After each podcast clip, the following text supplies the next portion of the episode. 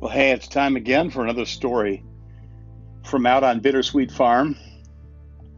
Now, years ago, my son, our son Chuck, decided he was going to start a business, the Red Jacket Candle Company. And he was going to pour candles in the basement of our little house there. We lived in, in Granville Cottage.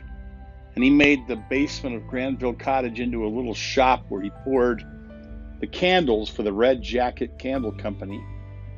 One of the first places that he chose to sell the Red Jacket candles was in a little in a little um, uh, festival up in uh, uh, Michigan, in a little town north of Rockford, uh, by the name of Cedar Springs. Cedar Springs has a red flannel days, and he thought the Red Jacket Candle Company would be perfect for the red flannel days fall of the year. So he decided that he would rent a booth in the Red Flannel Days uh, celebration and he would sell his red jacket candles.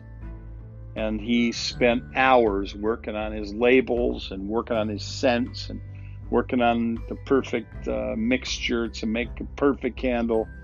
And he had a large stock of candles in a display, and he was going to make his way up there to the Red Flannel Days in Cedar Springs, Michigan. And sell his candles.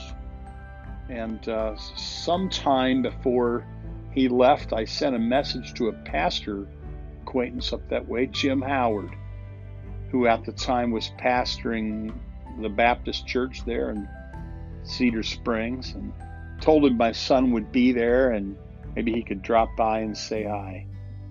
Anyway, I decided on the day of the sale that I would go with Chuck and we'd work together. I'd be a moral support to him, some encouragement. And we went up, and and uh, initially sales were really slow, and he was really discouraged, and people seemed to be just walking right past his booth. But toward late morning, early afternoon, the business picked up a little, and it looked like it was going to be you know, a decent day. But late later in the afternoon, people started coming by and buying candles and saying Pastor Howard sent me. Pastor Howard sent me. Pastor Howard sent me. And then uh, toward the later in the afternoon, here came smiling Pastor Howard himself and bought a large amount of candles and uh, really pushed uh, Chuck's sales up over the top and left him really encouraged.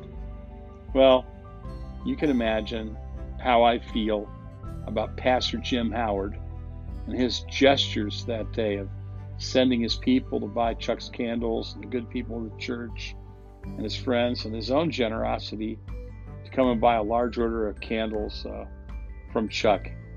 And a few years later, I got a call from Jim Howard's son asking if I could do him a favor, give him a lift to the airport, park his car, and so forth. And I said, Oh my goodness, I'd be eager to do that. I'd be very eager to do that. And I thought back about the time that Pastor Howard came and really encouraged my son at a time when it was really important to him. And I reminded myself that's the kind of guy that I want to be, kind of guy that comes in just when you need him and really encourages. Anyway, that's a story from out on Bittersweet Farm, where every day is a beautiful day. And a little light in the kitchen is always on.